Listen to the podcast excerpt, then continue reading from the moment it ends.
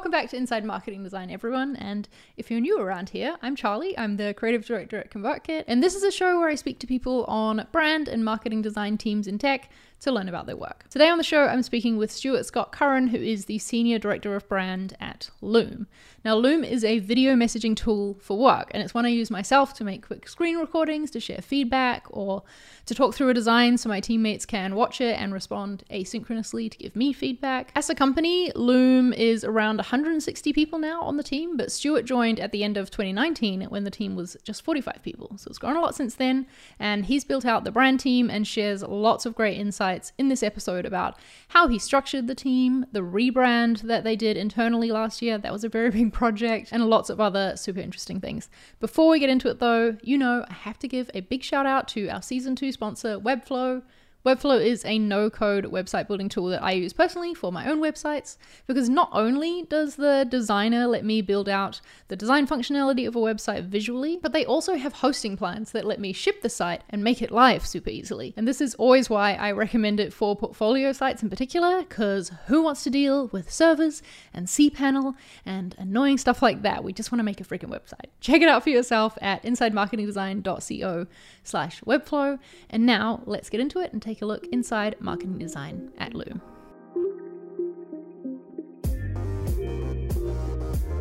Welcome to the show, Stuart. Super excited to have you here. As I told you, and as I recently just told the listeners in the intro, I use Loom myself, and I'm excited to dig in more on the brand side because I've obviously been using the product for a while.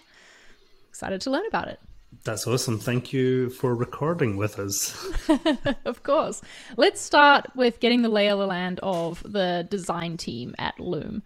So I know as the senior director of brand, you lead the brand side of that design team, but I'm Correct. curious to hear how that fits with product and who's on your team. Mm-hmm. Give us the info.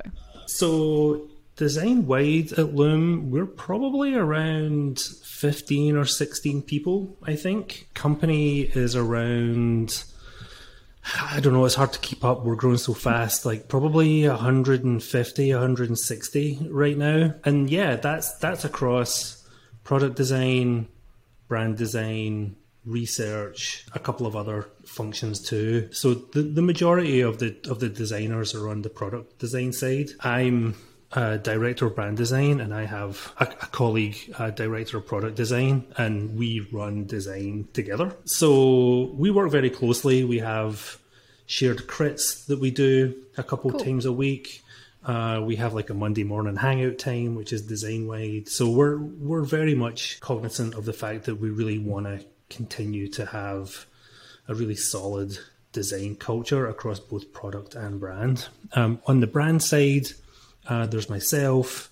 Uh, we have two designers. Uh, we have a producer, and we have a strategist slash creative director. Interesting. Yeah. Can you tell me more about that brand strategist role and the the type of work they do? That's an interesting role because uh, our strategist is called Brooks, and this is the third company that I've worked with Brooks at. Oh wow! Um, which is kind of interesting. And the funny thing about that strategist role is that it's been something slightly different at every company, just based on what the needs are, based on what the structure is, what the organization looks like, the stage that we're at, the type of work that we're doing. I would say for us right now, um, it's really it, it does like a, a a couple of things. Like one thing is that we all know that companies can tend to be siloed. We're all moving yeah. really quickly.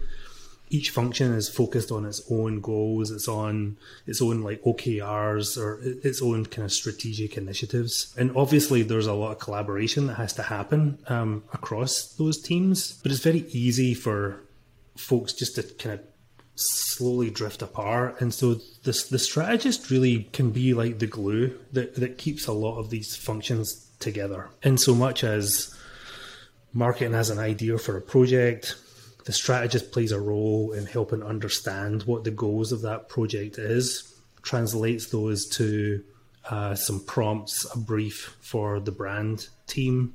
We then start to, to work together on what that design looks like, what the copy's like, uh, what the position and the messaging is.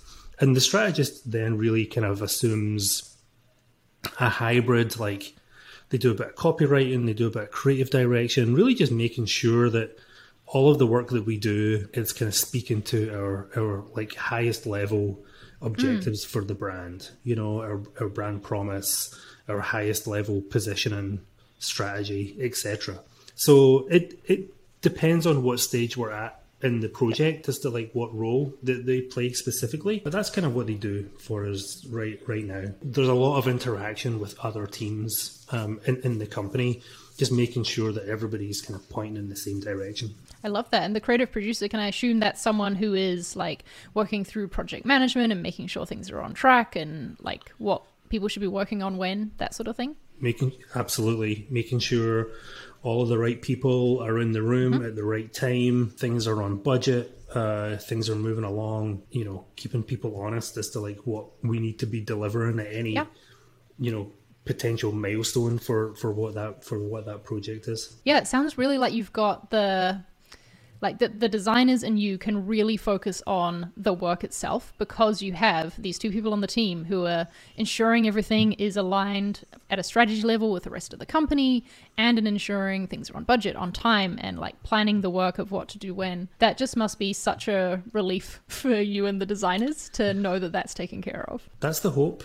I think like the reality is that there's also a lot of just overlap in terms of mm-hmm. what we do. Like we we do do a lot of collaborative work work, we will do a lot of what we would call jam sessions, which is just getting everybody in the team in the room, maybe for a whole day, and we'll have various prompts that we'll kind of work on together, and and we'll generally like uncover potential solutions to together. Like each person kind of bring in their own perspective and, and area of, of, expertise. So we, we try and keep it as, as overlapped and collaborative as, as, as possible, but it's definitely helpful to just know that there's somebody on top of the timeline, the budget, there's somebody making sure that we're not gonna, if there's you know a piece of copywriting that doesn't quite fit we know that they're going to catch that and, and, and flag that and and you know uh, potentially offer some some different solutions. Yeah definitely. And i love that you have those jam sessions as well because that gives everyone a chance to be creative in that way. I know you mentioned to me that this was a conscious decision that loom has made right to bring brand design in-house rather than using contractors which i believe is what maybe was happening previously. Can you talk a little bit about that, about why you made that decision and what benefits you've seen from approaching it this way? I think, like, I know, you know, I came on to Loom relatively early when they were around 40 people or so, and there was already a brand designer there. Uh, mm-hmm. Uh, we quickly kind of spun up um, a team of like three or four people. So that's like a pretty heavy investment in an internal oh, yeah. brand team you know, relatively early. I think the thinking was really like for Loom, we're in a little bit of a unique position to a lot of companies in so much as we're kind of creating a category as as we go. It's not that we're showing up and we're saying, okay, we're like company X, but something different. Like we're, you know, the Uber for whatever. Yeah. yeah, we're not really doing that. It's it's mm-hmm. really a case of like trying to uh, explain to people that this is potentially a new way of working. You know, like this is something different. This is video messaging for work, and that's something slightly different. And so I think like investing in that brand team early really allows us to go deep into figuring out like how we tell that story how we connect that back to the product that we're building in a really tight and cohesive and structured and collaborative way. We could definitely use agencies to to do that work, but we really wanted to have like a small team to begin with, someone who's who's really like understands the space, understands where we want to go, can can really kind of like uh, go deep into the product strategy that we have, um, and then start to bring that to life over time as the company evolves and and grows. Um, and we still collaborate with agencies. We still collaborate with contractors and freelancers. You know, whenever we need a certain level of expertise. Um, but it's really helpful to have a group of folks who are really deeply embedded and yeah. and, and rooted in you know not just the product or the industry space but also also the culture that we have you know like yeah we want to try and express that too yeah totally and there's just so much value in having that expertise in house right and having people who understand deeply the product that they're marketing and like the brand that they're building it for, and they can apply all those insights into their work perhaps easier than an external designer would be able to. I yeah, think so. makes a lot of I think that's that's the hope anyway. Well, let's talk a little bit about the types of projects that you and the brand team work on. What would you say are your areas of focus? It depends and it, and it varies, obviously. I'd say probably like three quarters of the work that we do is marketing type work. So, Yep. you know, like this will not come really as a surprise to anybody, which is loom.com, the website, making sure mm-hmm. that's expressing what we want it to express, it's performant, you know, it's working for us. The content and the copywriting that comes with that, the animation work, the visual design, obviously. And then there's the growth marketing side. So we're running campaigns, you know, we're we just we have a brand campaign out in the world right now. So there was creative direction, collaborating with an agency to bring that to life. Then there's like the more tactical sides um, of that. We're just doing, you know, we're doing ads, we're doing Google ads, we're doing Facebook ads. We have growth campaigns that we work on internally to do that. Sometimes we collaborate with an agency too. So that's that's kind of it on the marketing side. There's the content as well. We we have a blog. Uh, we do ebooks, you know that that type of stuff.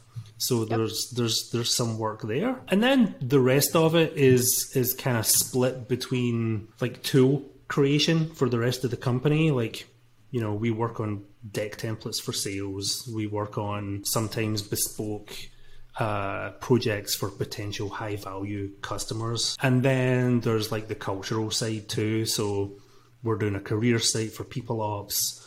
We're organizing a company offsite. So there's kind of like a, a visual design system around that.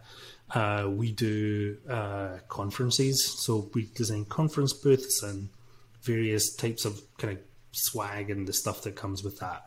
I think that probably covers about 98% of what we do. The other Yep. 2% just being the random the random things that pop up now now and again. But yeah, it's kind of like marketing uh slash, you know, culture. And then obviously, you know, part of that comes uh with collaborating on on product and making sure that we have brand infused into product and and, vi- and vice versa. But that's kind of like that's that's less of like a what we work on and, and more just like that's always on and, and, and what Yeah. we do and, and we kind of do that by having regular regular meetings through the week. It's not necessarily like okay, we have this project now. We're we're just always trying to trying to keep that on. Right, like it's a responsibility for Yeah. your team rather than a project. It's Yeah. just like Yeah. it's always you're always responsible for it. Whenever you're giving a critique to product, you're giving suggestions or like making sure that the brand visuals and voices expressed through that too. and uncovering opportunities where the the two can can mesh better you know like Yeah. and that's not always visual design sometimes that's just like a tweak to copy writing in the product you know like something that we've been you know tooling with on the on the marketing side. Maybe we want to bring in some of that tone of voice to the product too. So you know it's we try and keep it to like a million little things you know that all kind of like add up to to hopefully something bigger rather than okay we have a project now and we want to bring brand in, in, into product you know like we we try and keep it uh, a little bit more natural and and uh, organic Yeah, and I feel like maybe that's the way to actually make it happen as well, you know? Because if it was a big project where I don't know, it's going to take a while, you got to spend the time planning it, it'd be easy to deprioritize it in comparison to other things perhaps that marketing needs. But when it's just like you said, a million little things, you can fit them in easier and just slowly over time you get more and more of the brand in the product. I mean, I've I've certainly had trouble before at previous companies with brand and product collaboration, just because the timelines are different, everybody's workload's hmm. different, the priorities are different, and you know, whenever we find an opportunity to do something in product, maybe they are focused on something else, and Yeah. it becomes this kind of game of tennis where you're just throwing something back and forward over over the net and and never really landing on on anything that that feels great. So we wanted to to try and avoid that. And for us the way to do that is to just remove the idea of it being a project you know? Mm. Like it's it's more just something that we try and bake into the DNA of our of our design culture, which is just like you know one of our company values is is lead with transparency. And so, oh, I love that. So all of our Slack channels are completely open. All of the work in progress just gets posted. Anybody can follow along that that wants to see nice. that. Uh, we have crit twice a week where we come together, and so hopefully there we just have this kind of like background noise of sharing work somewhat ambiently. You know, where folks are able to to pick up on things and, and spin up conversations on, on where we can potentially collaborate. And that's hopefully something that's, that's that's happening continuously over time rather than okay this this quarter we're to work on x you know and i bet that's something that you and your like you said your um your colleague the who leads the product design that's something you've led the way on and have focused really heavily on the culture side of things because that's really where it all starts. Uh, is is there a culture of collaborating and sharing work or not?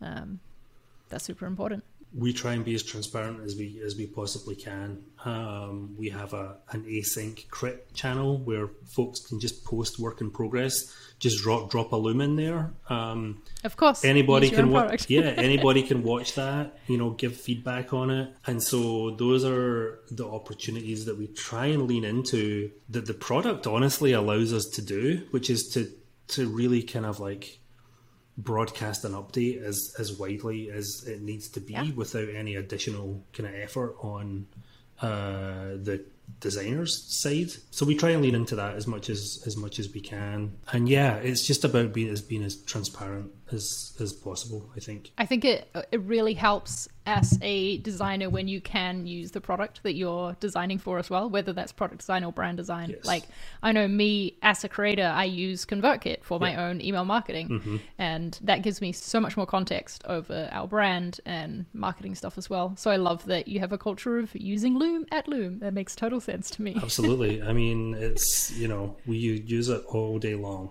it's really helpful for not just being able to do the work when you want to do it and hopefully avoid you know the hassle of getting everybody in the same room all the time. But it's also a way to just like give quick updates. You know like a lot of times i'll just pop into like a different project channel and and just think okay i have like i wonder where where this is at. And i can go through the slack channel and i can see Loom videos from however far back you, you want to go. And so you can jump in and you can educate yourself as to like where, where you're at. I don't have to go bother anybody. Nobody has to dig out a doc for me or jump on a call. You know, I can just like, I can get myself up to speed um, pretty, pretty quickly. And then sometimes that then spurs ideas for oh they're yeah. they're doing this you know like maybe we should think about doing this other thing you know and the public channels are important there too because it means that like you said, you don't have to bother anyone for a doc. No one also has to send you a link to the Loom. Like it's right there in the channel for you to. It's right there. It's embedded. Yeah. I can see with the title what it's at. I can also see yeah. how people have commented to it. I can see the, the conversation that that's spun up. And so it's this kind of like interesting system of, of record nice. that even if I'm not attached to that project, I can I can kind of bring myself up to speed on it, like as and when uh, I might want to. Nice. While we're talking about tools, what other tools are part of your brand design process at Loom? The normal stuff, Figma mostly. Notion is our kind of like doc thing mm-hmm. of choice, I guess.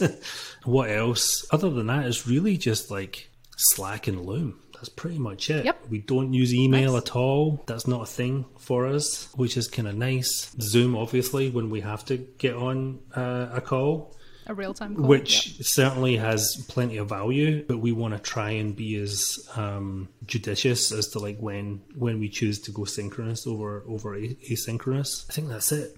We keep it pretty nice. pretty tight.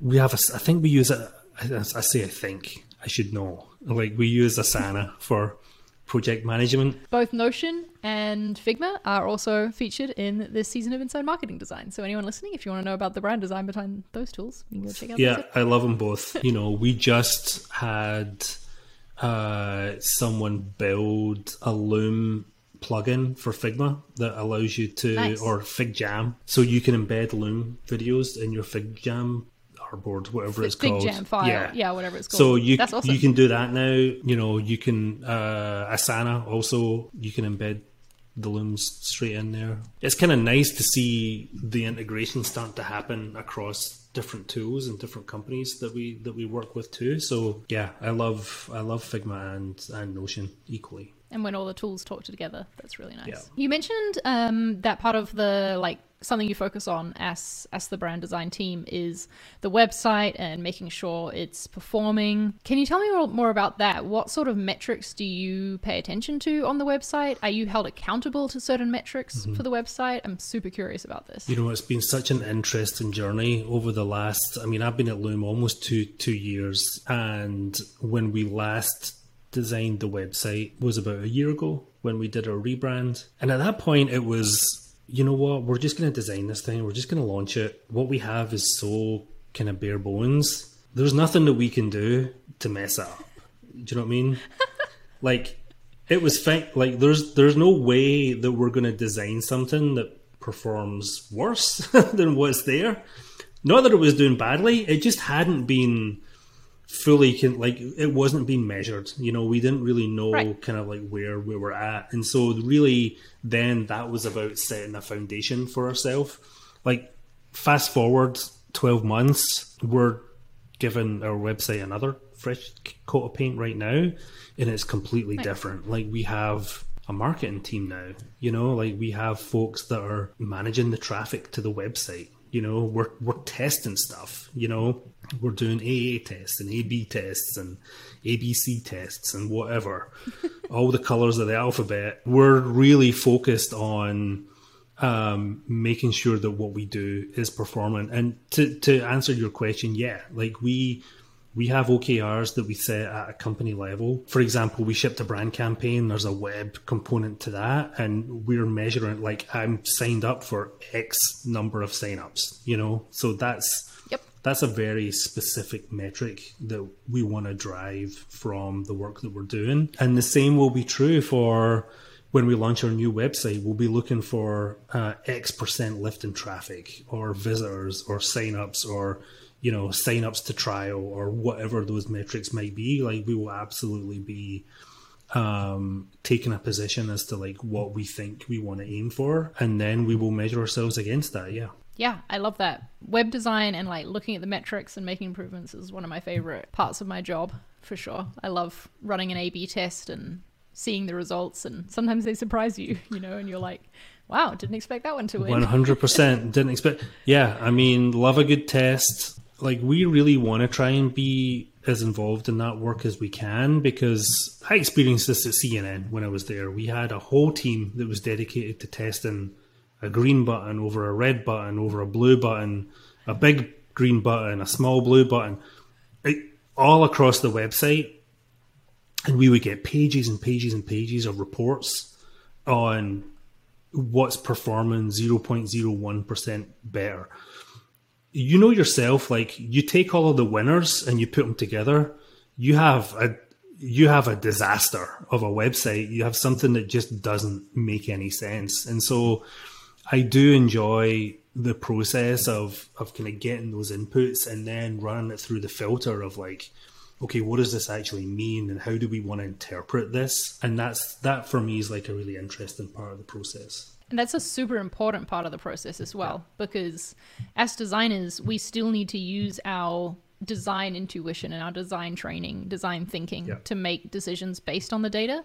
We can't just flo- follow it blindly, because then, like you said, we end up with a disaster. and i think it's good also to go the other way too charlie like you know it's we don't just have designers who are just coming up with shit out of their head and kind of you know this is what i want to do like we want to make sure that that what we're doing that there's a reason behind it that there's a rationale to it and that we're able to measure how effective it is and then kind of make different decisions should we need to later and and adjust.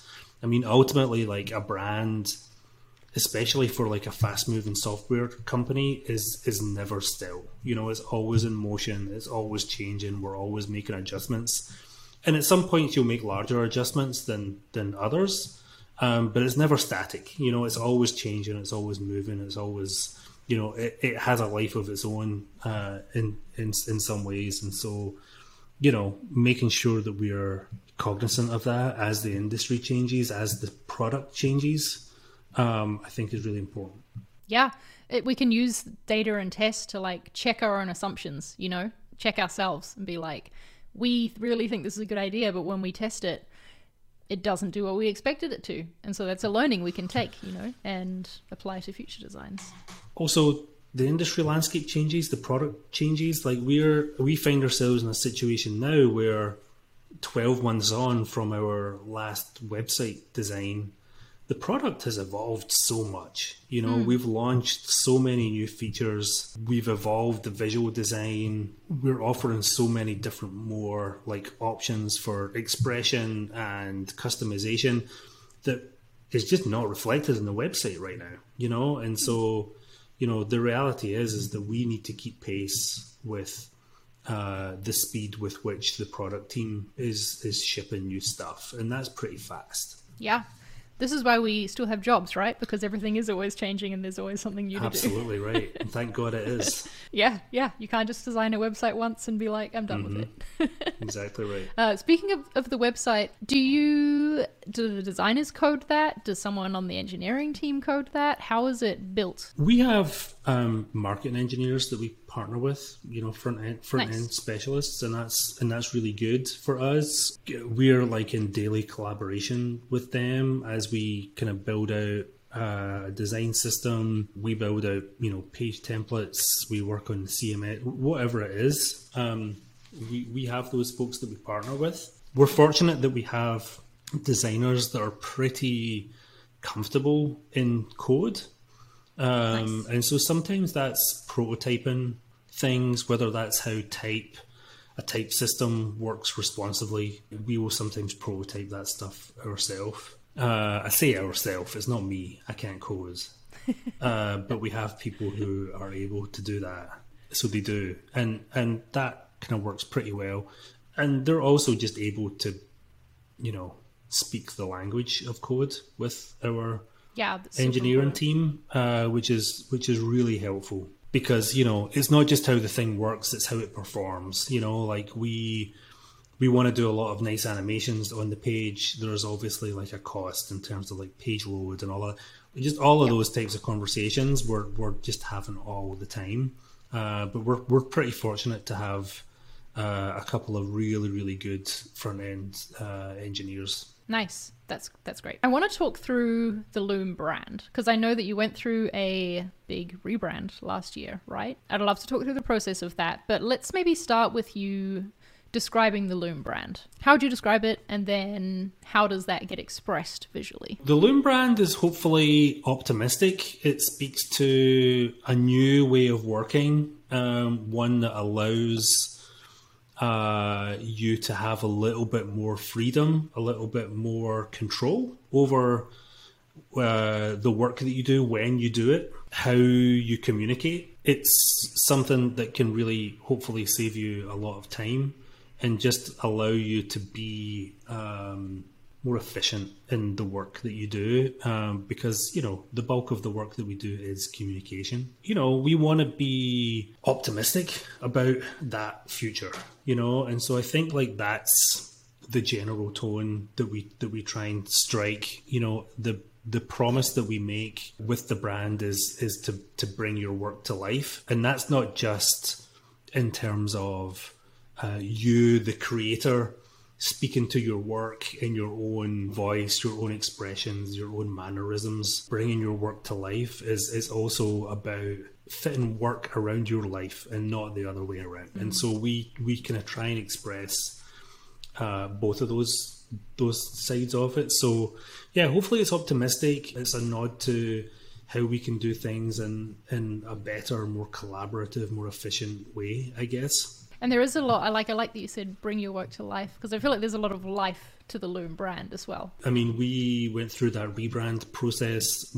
One part of which was redesigning our logo. Uh, we did all of that internally, and and wow. even when you look at that, like we call that the Loom beam. You know, hopefully that's somewhat optimistic. It has the circular shape in the middle and these bars um, or blocks literally radiating from the center. Even that is just hopefully like a small way to allude to the fact that you, as the cam bubble on your screen, is the creator, the person who brings uh, the creative vision to life, the, the, kinetic energy to, to your work, and really kind of brings uh, the work that you're doing to life on the screen uh, for other people. I love that. I love that like meaning behind the logo. Let's let's talk more about this rebrand because I'm love hearing that you did it internally. ConvertKit, when we rebranded um, a couple years ago, we used an agency because mm-hmm. all of us designers on the team were like, logo design, mm-hmm. not our strength. Let's let's bring in someone mm-hmm. else. How did you decide it was time for a rebrand? How did you know that this was a project that had to be taken on? The company was still pretty early, but it was growing really fast, and we had a website, we had a logo, which didn't really mean that much. We had like a basic color palette, and that was about it. We just didn't really have the tools to express the things that we wanted to express with mm. with the brand. We just found ourselves always kind of like looking for other devices, whether that's visual devices, whether that's copy or voice and tone or positioning statements we just didn't really have them. And so, you know, it kind of became clear that not only did we need those tools at our disposal, it was also clear that this type of product, this this landscape in terms of asynchronous communication was was going to be a thing, you know, and so we had to start figuring out a way uh, to tell that story and to explain to people like what that is, what role we play in that, how it can help them, and we didn't have those we didn't have those tools uh, at, our disposal so that that was really kind of like the main driver for for wanting to to spin those things up and to, to, to really get a sharp point on them and, and give us some things that we can then go take uh, to the market and to start to tell stories about about Loom and asynchronous communication in general. And how long did this process take from the moment of you sort of deciding, okay, we need to do this, we need a rebrand, to, I guess, something shipping? I want to say it was about eight months. Yeah. We started it in February last year. We shipped it in October. And, and by say shipping it, I mean we had basically a brand book you know, we had all of the foundational mm-hmm. elements there. We hadn't built anything with it yet. We very consciously decided to uh, detach anything that we build with the brand to actually doing the work of defining what the brand is. So as soon as we shipped the rebrand, we started working with it. We started designing a website, for example. You know, we started designing new slide decks, whatever those things are.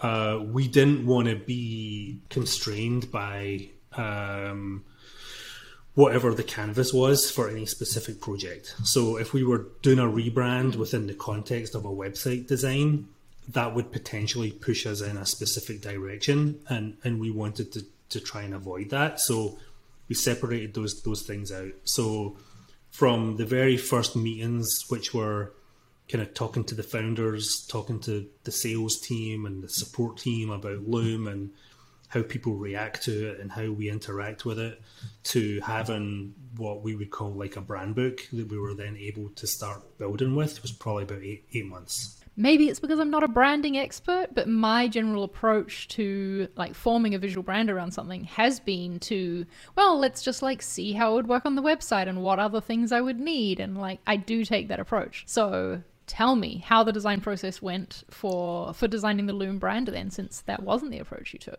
so there was a it was a few different phases first phase was like a discovery phase which was like i say talking to people kind of like understanding the experience that customers have with with Loom. A super interesting data point on that early on was uh, the experience that the sales team have when they're demoing Loom to a prospect, and that is they take you through uh, the experience, and then they realize that when you click stop recording, the link is already generated instantly, and it's been yeah. working in the background, and that's kind of like a magic like aha moment because normally when you do that with video, you have to sit back and wait for ten minutes for it to for it to render. Yep.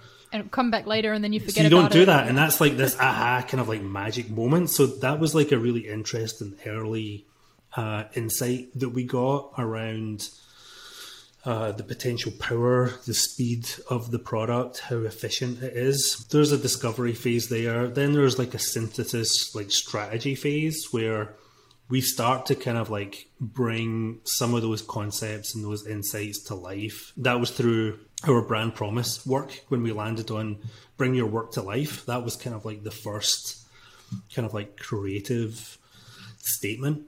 Um, groundwork, whatever you want to call it, that we had in place, and then that was then what started to inform the visual design system that that that then flowed from that. And the visual design system then became how do we want to represent Loom? What's the visual representation of a Loom, of the process that you go through as you're using it? Um, as you're sharing it, as you're as a viewer, as a creator, and so there are various like conceptual pieces to it, and so I think that's where we really started to focus for a long time was like the conceptual space like how do we do this in shapes and colors and motion and type and then the idea being that once you have those things you can then start to construct them you can put them together in different ways one of those ways might mm. be hmm. on a website one of those ways might be in a slide deck. You know, one of those ways might be in motion or animation design. As we went through, we started uncovering those devices, and then at a certain point in time, we felt like we had enough understanding of those to be like, okay, now we're going to design a logo. You know, that was that was kind mm. of like a specific output.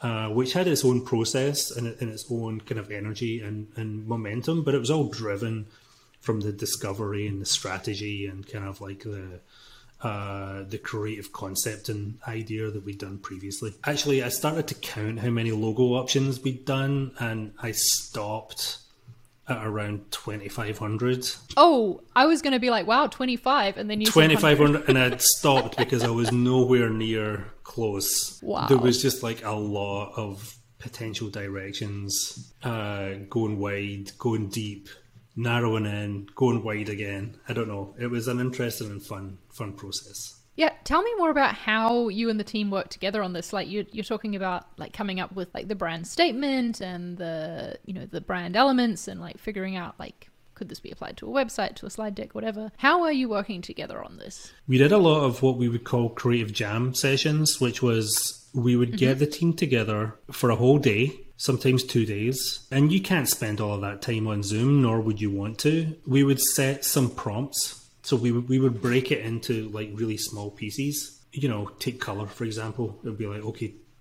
for the next day, we're going to focus on color palettes and how we use them and how we combine colors and what we want to say with them. We would give the team prompts um, that we would discuss for an hour, maybe a little bit more we would just have like an open conversation about it. What ideas does this spur in? How do we think? And then we would just go off individually and, and work on those things. Uh, we would come up with some solutions, some options, some directions. Sometimes it was maybe just a mood board. Uh, sometimes it was starting to put things together and play with them and see how they felt. Then we would come back together at the end of the day, synthesize those, decide what we liked and what we thought we wanted to take to the next stage. Um, and then the next day we would come up with a different prompt, you know, and we would just kind of over time kind of start to uncover solutions. We would gradually kind of start to narrow in on what was feeling good. And when we had that, we would then do more prompts based on that. And so it was just kind of this like gradual process of coming together, discussing things, you know, nothing's off the table going off and working on it individually, coming back talking about it, and then deciding how we want to edit those those inputs and, and what we want to take to the next stage. So it really was a team collaborative yeah. experience rather than like a divide and conquer where it's like, okay, you're going to figure out figure out colors, you're going to figure out type, talk to each other exactly. as you go. Like everyone was everybody was working on everything, and I think what the cool thing about that is is like everybody has slightly different skill sets comfort levels with mm-hmm. tools. Like our strategist, for example, is not a designer. He won't mind me saying that. So he would typically come with words and, and images that he'd found mm. elsewhere. Mm-hmm. You know, our producer would, would, would come with like references to, to movies or TV shows or whatever it might cool. be And so we would bring all of these things together and combine them with some of the type work or the color work or the illustration work that, that the designers had done. And it would start to paint this kind of like interesting tapestry. And you know a lot of times we would get to a solution that we felt really good about. It didn't necessarily have a form to it yet. It might just be words. It hmm. might just be maybe shapes maybe not but maybe references to to cultural moments or memes, you know, like there was a lot of just like bringing in a whole different bunch of references to, to try and uh, illustrate what we were trying to say. And so it, I think it was cool uh, to have everybody just just express themselves in the way that they felt most comfortable, and that's not always just like designing something. Yep, yep. Doesn't always happen with pixels on a page either. I love that because I had totally assumed that the people who were actively working on this was you and the designers. So I love that the whole brand design team was involved in it and that everyone's opinions and thoughts were absolutely. And you know, at a certain point, we were like, okay, we need a type system, and how does that work responsively across a grid, and how does that work in product? Okay, let's bring in the yeah. product designers. At a certain point, we start to focus in on like what our yeah in, in the, the details. details. and what our areas of expertise are um, but that's like more of like a it's almost more like a tactical thing we all kind of knew what we were doing then it was really just a case of going and, and executing that and, and bring it to life the we'd already done the hard work of trying to figure out what this thing is that, that we want to do is that a general approach that you tend to take to a lot of projects at Loom? Is being more collaborative, or like, say, for example, there's a new landing page is needed for the marketing site. Will that be assigned to one designer and they'll work with marketing on it, or is it more the the team? I mean, we will have a lead designer on it, but we do mm-hmm. try as much as we can to you know collaborate on these things. It, it depends what it is. Like if it's if it's a bigger project if it's something which ultimately it's like part of like a system that other designers are going to want to use like we we do try and bring people together at certain points to collaborate on on those things. Sometimes it's just a tactical thing that that needs done that's building on a system that we already have. In which case, somebody can just go work on that and then share and share their work yeah. as they as they go. So it depends. It's it's it's a little bit of both. We have a stand up meeting every morning where we're generally just sharing what we've done the day before, what we're going to do today, and and then through that process, we'll sometimes be like, you know what, we could do with maybe getting the team together for a few hours or a day on this thing. Maybe it just needs moved forward faster. Maybe it has implications mm. for work that somebody else is doing. We try and involve everybody as much as we can in those moments what I want everyone to remember as well as they're hearing you describe this collaboration process is that all of this is happening remotely. It's all well. happening remotely. It's not that we try and limit our Zoom time necessarily. It's more just like we, we want to try and give designers time to focus and get into a flow state. Mm. The worst thing that can happen is that you have 30 minute meeting, 30 minute free time, 30 minute meeting and have that all all through the day. So we so we try and have our catch up first thing in the morning. Then we go off and just like get our heads down for a while. And if we feel like we need to come back and like work on stuff together, we can maybe do that a little bit later in in, in the day. Or we can just like schedule that for a time where okay, you know what, this is going to be synchronous time, you know, and we're going to have like three or four hours together. We're going to work on this. We're going to come out with some kind of solution, and then we're going to go off and you know do it do our thing. So yep. yeah it's all happening remotely and and really the remote piece is really us making sure that when we do come together synchronously we're we're as if we're using that time as efficiently as possible. You know a lot of times we'll we'll send out a loom beforehand which is the prompt for the meeting or here's like the like the pre-watch. If it's a design review we'll record a loom. Here's the work you know and when we get together it's about dissecting the work and getting the feedback that we want. We don't we're not like presenting that in in real time. Yeah. Hopefully everybody's had a chance to look at it, think about it, and then come to the meeting with their perspectives. And that hopefully keeps everything a little bit more efficient.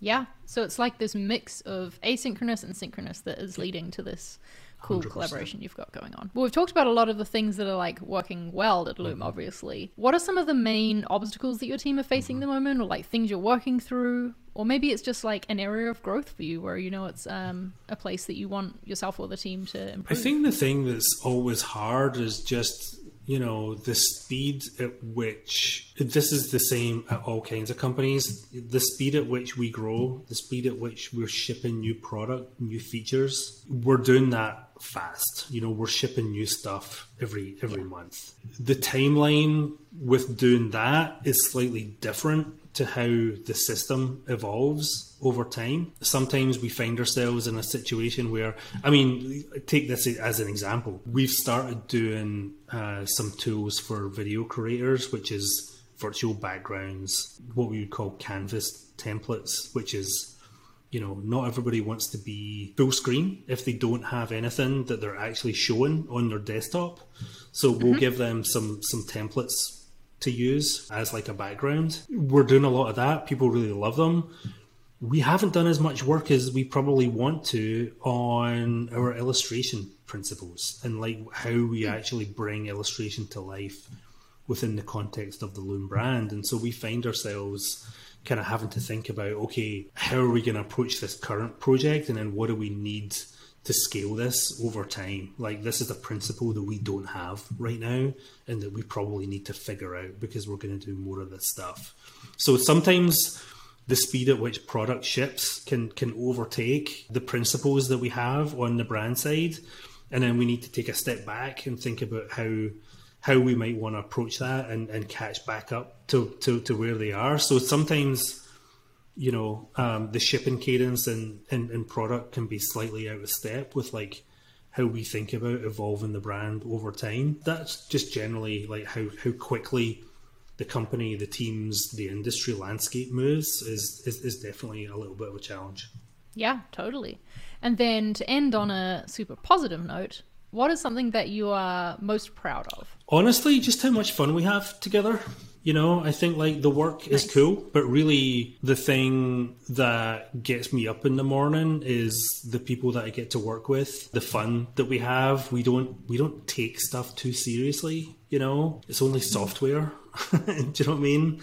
Like um, we're not curing cancer here, we're designing websites. And so we want to try and keep that in perspective and and and while of course, we want to uh, put this disclaimer in for if the CEO is listening.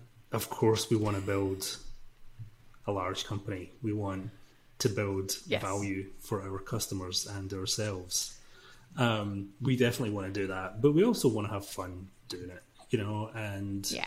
uh, if you can enjoy the process with the people that you get to do it with, I'm not sure what the point is. And so I think like the hmm. thing that I'm most proud of is is how much like humbleness and lack of ego that we have, not just on the team, on on the team at Loom generally. I think people who are genuinely curious, interested in each other, willing to to to help out, to collaborate, to try new things, to fail, to try again, you know, and just kind of like have a bit of a laugh doing it, you know. Like I think that's that's really important. I think that that shows that's, I mean, related to several things you've said throughout this episode of the bringing the life, right, to your work. That's one way that you bring life to work is like just being real and having fun, Absolutely. having a good time. That's 100% right. I will never re record a loom. I will always, like, if I mess something up, if the dog's barking in the background, if the doorbell rings, I will leave that stuff in. That is, that is gold, you know, like, that's the stuff that I really love, um, and I love like even asynchronously being able to get those little kind of insights into into what's going on in everybody else's life, and so that's kind of what we strive yeah. for that that that transparency, that honesty, and that kind of openness. That's what makes it fun to show up to work every day. Yeah, agreed. Well, thanks so much for everything that you've shared about um, design at Loom, Charlie. I am still reeling from the idea of creating 2,500 logo options, and I'm super grateful to Stuart for sharing so many insights into that redesign process and everything else the brand design team at Loom works on. You will find links to follow Stuart on Twitter and also to check out Loom in the description. Um, and if you want more episodes of this show, they're all on insidemarketingdesign.co. We are over halfway through season two now, so if you've been enjoying the episodes so far, I would really appreciate if you'd leave a review on Apple Podcasts to recommend it to other designers. Thanks again to Webflow for sponsoring the season. Thanks to you for listening, and I will see you next time.